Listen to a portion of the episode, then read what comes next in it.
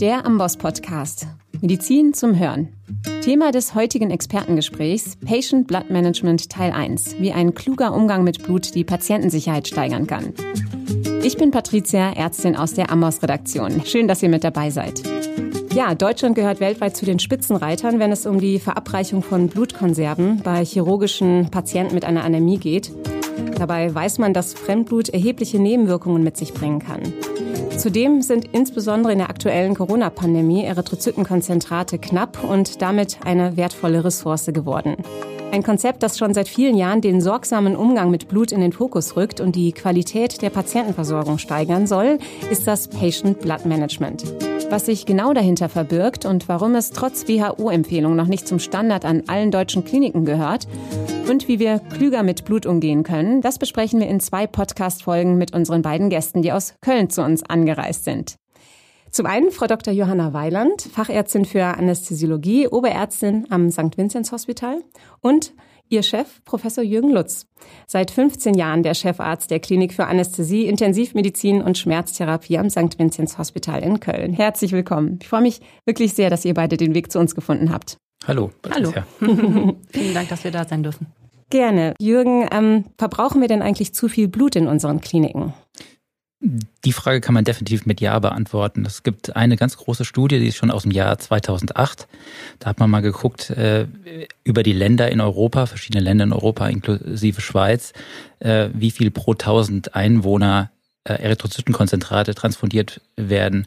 Und da waren wir zwar nicht die Spitzenreiter, aber nach Dänemark waren wir auf Platz Nummer zwei und äh, weit vom Durchschnitt entfernt. Das heißt, wir scheinen doch sehr, sehr viel zu transfundieren und die Patienten, die dabei behandelt wurden, waren durchaus auch vergleichbar. Also es ist nicht nur, dass sehr blutungsträchtige Operationen im einen Land äh, gemacht wurden, im anderen eben nicht, mhm. sondern das war, das Patientenkollektiv war sehr gut vergleichbar und wir haben einfach viel mehr transfundiert als diese anderen Länder. Und das auch über Jahre hinweg. Also das, das hält hinweg. sich ja. konstant. Mhm. Ja. ja. Welchen Einfluss hat da jetzt die Corona-Pandemie ähm, auf die Ressource Fremdblut? Wie spürt ihr das an eurer Klinik? Ich glaube, das kam jetzt nochmal on top äh, aus verschiedenen Gründen. Wir haben äh, erst vor äh, zwei Wochen eine für uns sehr erschreckende Nachricht bekommen von unserer Blutbank, die mehrere Kliniken versorgt. Und da war in einer wirklich großen Blutbank 27 Erythrozytenkonzentrate noch verfügbar für mehrere Krankenhäuser. Man muss sich vorstellen, äh, da sind Krankenhäuser dabei, die als Maximalversorger traumatologische Patienten behandeln, ähm, auch an Kliniken Bluttransfusionen bereitstellen, die sehr blutungsträchtige Operationen machen. Und damit kann man natürlich nicht arbeiten. Das heißt, äh, das Thema Patient Blood Management ist jetzt gerade in diesen Zeiten nochmal viel, viel wichtiger, ähm, mhm. das äh, frühzeitig. Und deshalb sitzen wir auch heute hier, um die Studenten zu sensibilisieren, dass das ein wichtiges Thema ist. Wir haben diese Blutknappheit, die Spendebereitschaft nimmt ab. Jetzt gerade zu äh, Corona-Zeiten, das hast du gerade angesprochen, mhm. ähm, war es ja teilweise so, dass die Blutbanken gar nicht äh, zugänglich waren für Spender äh, und auch die Spendewilligkeit, teilweise aus Unsicherheit, teilweise aus Angst, äh, infiziert zu werden, natürlich klinische Einrichtungen gemieden werden und äh, deshalb weniger Spender da sind und das weiß ich aber gar nicht genau. Ich glaube, da gibt es auch keine guten Zahlen dazu, auch mehr Blut benötigt wird. Mhm. Ja, ich glaube, es sind sehr viele Blutspendetermine ja auch ausgefallen. Genau. Und jetzt kehren aber ja die Kliniken wieder zum äh, operativen Normalbetrieb zurück, was ja dann den Bedarf an Spenderblut wieder erhöht. Also eine schwierige Situation. Wir sprechen auch darüber nochmal in unserer zweiten Podcast-Folge etwas genauer auch über das Thema Spenden. Ähm, Johanna, erklär du doch jetzt mal genau, was sich hinter dem Begriff Patient Blood Management verbirgt. Genau, also das Patient Blood Management ist letztendlich ein Bündel von Maßnahmen, dass die Patienten eben mit äh, sozusagen mehr Blut oder mehr HB in die OP äh, starten lassen soll und auch möglichst mit mehr rauskommen lassen soll, um das mal so ganz einfach darzustellen. Also sprich, ähm, wir detektieren äh, beim Patient Blood Management Patienten, äh, die eine Anämie haben, bei großen Operationen, also für die elektive große Operationen geplant werden, äh, bei denen die Transfusionswahrscheinlichkeit so grob über zehn Prozent ist. Aktuell sind wir da sogar noch großzügiger aufgrund der des Engpasses an Erythrozytenkonzentraten. Ähm, und bei diesen Patienten guckt man eben, haben die, liegt eine Anämie vor? Wenn ja, ähm, welche Sorte der Anämie ist es. Und wenn es sich eben um eine Eisenmangelanämie, die sehr mm, einfach und auch schnell zu beheben ist, äh, handelt, dann geben wir ähm, intravenöses Eisen. Somit startet der Patient schon mit deutlich besseren Voraussetzungen in die OP und durch weitere Maßnahmen, die dann auch in Säulen unterteilt werden, also Säule 2 und 3, wird eben auch noch zusätzlich versucht, dass der möglichst wenig Blut verliert, der Patient, und auch selbst wenn er Blut verliert, noch möglichst restriktiv transfundiert wird. Das mhm. fasst es so grob zusammen. Ja, wenn ihr, liebe Hörerinnen und Hörer, jetzt das Gesicht von Johanna sehen könntet, äh, dann würdet ihr dieses Leuchten und Strahlen sehen. Johanna, woran liegt es, dass du ja so Feuer und Flamme für das Thema Patient Blood Management bist? Ähm, ja, das äh, stimmt tatsächlich, weil ähm, also angesteckt wurde ich äh, tatsächlich so 2018 auf den westdeutschen Anästhesietagen, wo auch dieses Thema ja einen großen Raum eingenommen hat. Und ähm, letztendlich hat es mich so gefesselt, weil es einfach so viel Sinn macht, weil es eben eine Anämie wird letztendlich oder wurde die letzten Jahre, so bin ich auch noch ähm, medizinisch groß geworden, eher nur symptomatisch behandelt, also durch Erythrozytenkonzentrate. Damit äh, behebt man zwar kurz oder hebt man kurzzeitig den HB hoch, aber ähm, die Ursache, weshalb diese Anämie vorliegt, wird eben nicht behandelt. Und eigentlich behandeln wir ja schon in der Medizin immer sehr ursächlich. Also keiner würde ja quasi nur die Luftnot behandeln bei einer Pneumonie und würde nicht äh, das Antibiotikum geben oder einen Patienten an die Dialyse hängen und äh, nicht gucken, ob es prä- oder postrenales oder renales Nierenversagen ist. Und deswegen ähm, widerstrebte mir das seitdem oder hat mir das eigentlich so die Augen geöffnet, dass wir den, die Anämie einfach immer so, ja, so unbeachtet gelassen haben und dann eben mal schnell so eine Tüte gegeben haben, auf gut Deutsch gesagt. Und wie ist die Bewegung, also das Konzept des Patient Blood Management, wo ist es entstanden und wie alt ist es ungefähr? Wie lange gibt es schon? Also weltweit gibt es das, glaube ich, schon seit Anfang der 2000er Jahre. Ähm, in äh, Deutschland oder die WHO für, fordert es eigentlich seit 2011, dass man eben die Anämie ähm, äh, ursächlich behandelt und nicht nur durch Erythrozytenkonzentrate. Und in Deutschland ist das Deutsche Netzwerk für Patient Blood Management 2014 gegründet worden. Und ähm, ja, so die erste große Publikation gab es meines Wissens auch 2011 im Lancet wo nachgewiesen wurde, dass die 30-Tage-Mortalität bei Patienten mit einem HB kleiner 9 doch deutlich größer ist als bei Patienten ohne Anämie. Wie viele Kliniken in Deutschland praktizieren denn PBM? Ist das an allen etabliert? Das, was du jetzt gesagt hast, macht für mich total Sinn, dass man sagt, das muss es ja eigentlich überall geben. Das gehört zum Standard. Wie sieht die Realität aus? Also ich kann nicht genau sagen, wie viele äh, da mitmachen. Wir hoffen, äh, dass es immer mehr werden. Wir sind jetzt in dem Netzwerk Seit äh, drei Jahren, knapp drei Jahren, 2018, sind wir dem Netzwerk PBM beigetreten. Ähm, und ich denke, es machen sicherlich auch noch mehrere Kliniken, die schon beginnen, ohne dem Netzwerk beizutreten, beginnen in unterschiedlichem Ausmaß ähm, diese Behandlungsschritte mitzugehen. Also man kann es, glaube ich, nicht in einer Zahl mhm. äh, festmachen. Ich glaube, es sind zu wenig, solange nicht alle dabei sind. Äh, weil ich das für extrem wichtig halte, die Zahlen haben wir gerade schon genannt, dass wir viel zu wenig Blut haben. Das ist aber nur das eine. Das ist das, was uns akut dazu zwingt, ähm, das durchzuführen. Aber die Risiken, wir wissen zwar auf der einen Seite die Anämie, wenn ein Patient mit einer Anämie in eine Operation oder eine große Intervention geht, hat er ein erhöhtes Risiko, auch ein erhöhtes Sterberisiko. Äh, auf der anderen Seite ist äh, es nicht die richtige Maßnahme, einfach ähm, mal ein Tütchen zu geben, das heißt mal ein Erythrozytenkonzentrat zu transfundieren, weil wir wissen, auch mit Zunahme und erhöhter Zahl von Erythrozytenkonzentraten wir ebenfalls etwas Schlechtes tun. Und das kam eigentlich in den erst, letzten Jahren erst äh, so richtig in die, in die Köpfe, ähm, dass wir mit dieser Therapie, wo wir vermeintlich etwas Gutes tun wollen, eigentlich eher Schaden anrichten. Und es gibt zahlreiche Studien, die das jetzt beweisen mit ganz unterschiedlichen Zielrichtungen, egal ob das Mortalität ist, ob das Infektionen sind, ob das Rekurrenz von irgendwelchen Tumoren sind oder immunologische Nebenwirkungen. Egal wo man hinguckt, kann man, ich sage das ein bisschen überspitzt, sehen, dass wir eher etwas Nachteiliges tun für die Patienten, wenn wir Erythrozytenkonzentrate transfundieren und wir ein anderes Konzept brauchen. Wir brauchen eigentlich, ähm, das ist ein bisschen überspitzt gesagt, kein Transfusionskonzept, sondern wir brauchen ein PBM-Konzept in diese Richtung müssen wir denken. Und äh, deshalb hoffen wir, dass mehrere Kliniken danach ziehen. Du hast auch in einem anderen Interview gesagt, äh, Blut ist im Prinzip nicht nur Blut, sondern fast wie ein Fremdtransplantat. Genau, ein flüssiges, eine flüssige Transplantation, so kann man flüssige es nennen. Transplantation. Ja. Ähm, Ja. Und das ist tatsächlich so. Also wir ähm, machen immunologisch viele Dinge, die wir, glaube ich, gar nicht so richtig absehen können. Wir sehen in einzelnen Studien, dass die Infektionen hochgehen. Wir sehen, äh, es entstehen mehr Pneumonien, aber wir sehen sogar Richtung äh, onkologische Nebenwirkungen, dass diese Patienten äh, gehäuft ähm, Rezidive von irgendwelchen Tumoren haben ähm, und das höchstwahrscheinlich auf die Fremdbluttransfusion zurückzuführen ist.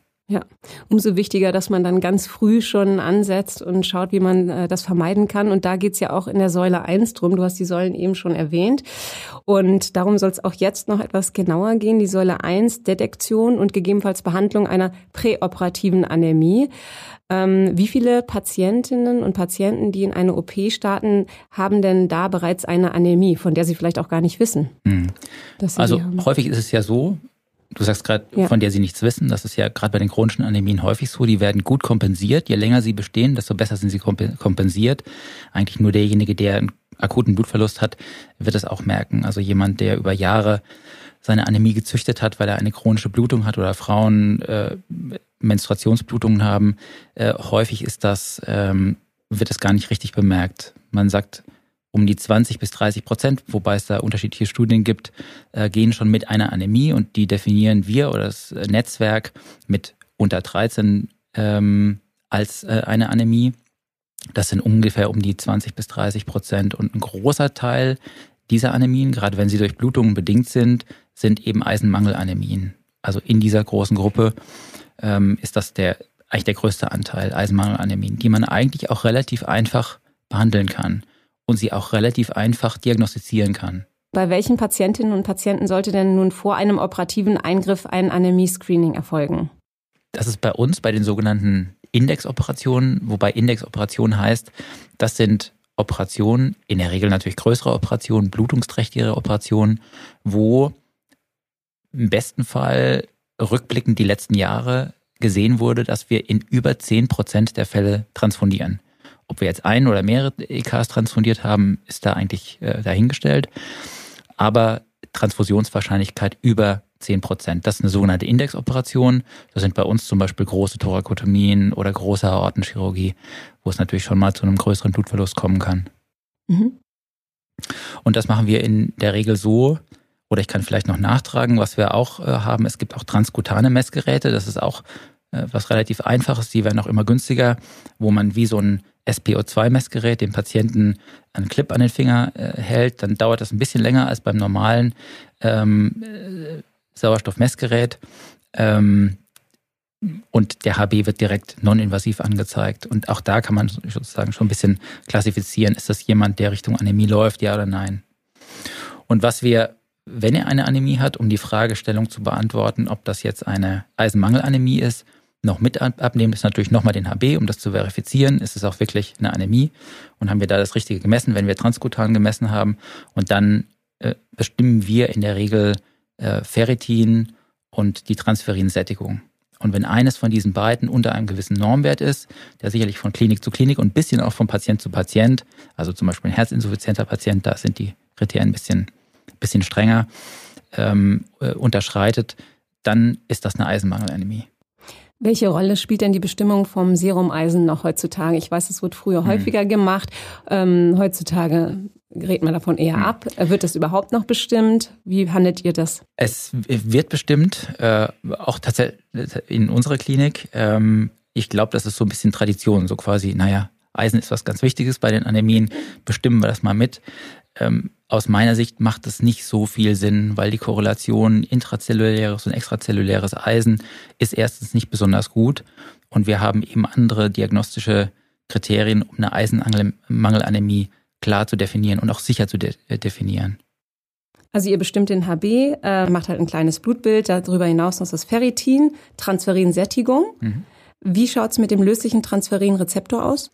Machen wir nicht im ersten Schritt, würde ich auch nicht dazu raten, weil das schon ein bisschen teurer ist. Eine aufwendigere Untersuchung. Das ist auch nicht im Standardlabor enthalten, äh, sondern das wäre für mich immer eine spezielle Untersuchungen, wenn ich mit dem, was du gerade genannt hast, nämlich das kleine Blutbild, da ist MCV und so weiter mit drin. Genau. Da weiß ich dann schon Mikrozytär, Normozytär, Makrozytär Mhm.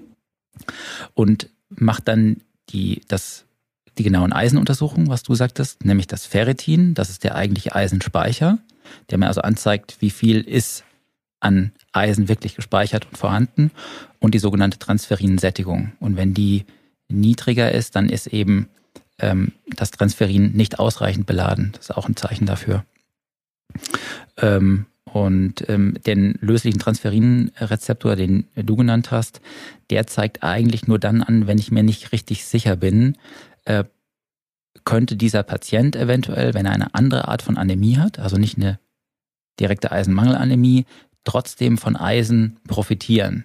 Das heißt zum Beispiel, ich habe einen Patienten, der eine normozytäre Anämie hat im Rahmen einer chronischen Erkrankung, rheumatoide Arthritis zum Beispiel oder Lupus oder äh, schweren Herzinsuffizienz ähm, und hat vielleicht ein Mischbild und könnte trotzdem von Eisen profitieren. Und da ist der lösliche Transferinrezeptor ein Hinweis darauf, wenn der erhöht ist, dass der Patient Eisen braucht äh, und von Eisen auch profitieren könnte. Ähm, jetzt lass uns doch mal weitergehen zum Thema Therapie und auch präventive Maßnahmen. Was gibt es denn für Möglichkeiten? Also generell ist ja äh, Patient Blood Management bezieht sich vor allem auf die Behandlung der Eisenmangelanämie, nicht unbedingt auf die anderen Anämien. So hatte ich dich verstanden auch. Genau. Was gibt es jetzt für Möglichkeiten? Äh, letztendlich ähm, liegt das daran, dass eben die Eisenmangelanämie als einzige in der Kürze der Zeit, die eben bei im perioperativen Bereich notwendig ist, behandelbar ist. Ähm, letztendlich muss man auch direkt vorab sagen, was ich immer ganz wichtig finde, vielleicht noch nebenbei, dass äh, wenn es sich um einen Notfall handelt, das Patient Blood Management natürlich äh, zumindest die Säule 1 ähm, nicht im Vordergrund stehen sollte. Also jeder Patient, der irgendwie akut reinkommt und blutet, sollte natürlich ähm, auch transfundiert werden. Das finde ich immer ganz wichtig, einmal noch anzumerken, weil gerade junge Kollegen, ähm, als wir das PBM eingeführt haben, dann äh, letztendlich Angst hatten, in einem Notfall zu transfundieren. Und ähm, das soll natürlich so nicht sein. Aber um auf deine Frage zu kommen, genau, wir behandeln eben die Eisenmangelanämie äh, im perioperativen Bereich durch intravenöse Eisengaben, einfach weil es, ähm, wenn man es oral gibt, viel, viel länger dauert, mit niedrigerer Compliance ähm, behaftet ist, weil eben orales Eisen doch auch ähm, die ein oder andere unschöne Nebenwirkung hat, wie äh, Obstipation oder auch äh, Magenbeschwerden, so dass wir das IV behandeln. Ähm, nicht äh, zuletzt natürlich auch, weil es dann eben, wie gesagt, sehr, sehr schnell geht. Äh, wir geben da ähm, Eisencarboxymaltose, das ist das Fair-Inject, dreiwertiges Eisen. Das wird ähm, in NaCl aufgelöst und über 30 Minuten dem Patienten verabreicht hat als Nebenwirkungen schon auch beschrieben, ähm, also anaphylaktische Reaktionen, die wir aber noch nicht einmal erlebt haben. Nichtsdestotrotz geben wir es dann unter Monitoring im Aufwachraum, im Moment noch, später hoffentlich in der PBM-Ambulanz, wenn wir die irgendwann mal haben sollten. Und ähm, genau, wenn man das in einem ausreichenden Abstand vor einer geplanten OP macht, die mit erhöhtem Blutverlust äh, assoziiert ist, dann sieht man schon einen Anstieg des HBs so um 0,5 bis 0,7 Gramm pro Deziliter pro Woche, sodass die Patienten, die vielleicht das zwei Wochen im Vorhinein bekommen und mit neun gestartet sind, dann letztendlich mit einem HB von 11 in die OP gehen und natürlich dadurch deutlich bessere Voraussetzungen haben. Das heißt aber auch, wenn das zwei Wochen vorher schon stattfinden muss, dass eigentlich quasi auch der niedergelassene Bereich eine große Rolle spielen könnte bei einem Patient Blood Management Konzept, was an einer Klinik ja implementiert wird. Wie schafft man das da, sozusagen die äh, Screening-Bereich mehr in den niedergelassenen Bereich zu verlagern? Letztendlich wäre das natürlich ein Ziel, was wünschenswert wäre. Ich denke, dass das aktuell noch daran scheitert, dass eben auch das Verinject nicht billig ist, im Gegenteil. Und dass das bislang noch nicht gesundheitspolitisch so unterstützt wird, dass man das irgendwie abrechnungstechnisch auch lukrativ gestaltet. Also ähm, ich denke, dass äh, der niedergelassene Arzt das sich deshalb in Anführungszeichen leider gar nicht leisten kann, weil es das Budget sehr schnell sprengen würde, so dass wir das deshalb bei uns im perioperativen Kontext eben in der Klinik machen und die Patienten dann als prästationär ähm, einbestellen und dann ist es abrechnenbar, aber natürlich auch aktuell trotz allem noch sehr kostenaufwendig leider. Und ähm, jetzt sprachen wir über die elektiven Eingriffe. Wie ist es denn bei Notfalleingriffen? Eingriffen, die am selben Tag stattfinden. Patient hat eine Anämie. Was mache ich hier? Was gibt es da noch für Möglichkeiten? Ähm, genau, da kann man natürlich so, also so schnell Eisen nicht geben, weil der Patient, der wirklich notfällig drankommt, der kommt ja äh, aus der Ambulanz direkt in den OP und ähm, da kann man aber dann die Säule zwei und drei natürlich trotzdem noch anwenden. Da kommen wir ja im Detail später nochmal drauf. Aber ähm, da ist natürlich einfach alles zu tun, damit der Patient gute Rahmenbedingungen hat für seine Gerinnung, ähm, dass ähm, chirurgische Techniken angewandt werden, die zu möglichst wenig Blutverlust führen, dass man mit dem Cell-Safer Blut absaugt zum Beispiel, um dann das, äh, eine maschinelle Autotransfusion durchzuführen und so weiter. Also es gibt noch genug Möglichkeiten, auch ohne vorher den HB anzuheben, ähm, den Patienten doch möglichst äh, ohne Transfusion aus der OP äh, wieder herauszuführen. Aber optimal ist natürlich der elektive, der sogar auch noch mit besseren Startbedingungen ins Rennen geht. Und was gibt es für Alternativen zu Fair Inject, wenn ich weiß, es steht eine OP an in den nächsten Wochen, Monaten, ich habe eine Eisenmangelanämie, was kann ich tun? Dann kann man natürlich ganz normal ähm, die herkömmlichen oralen Eisentabletten nehmen, ähm, sollte sie möglichst äh, mit Vitamin C in Kombination nehmen, weil dann die Resorptionsrate doch noch äh, verbessert ist. Aber man muss schon davon ausgehen, dass das locker drei, vier ja, oder drei Monate sicherlich dauern wird, bis, bis da so sichtbare Erfolge sind, die einem dann auch verbessern. Und mhm. die Compliance ist wichtig.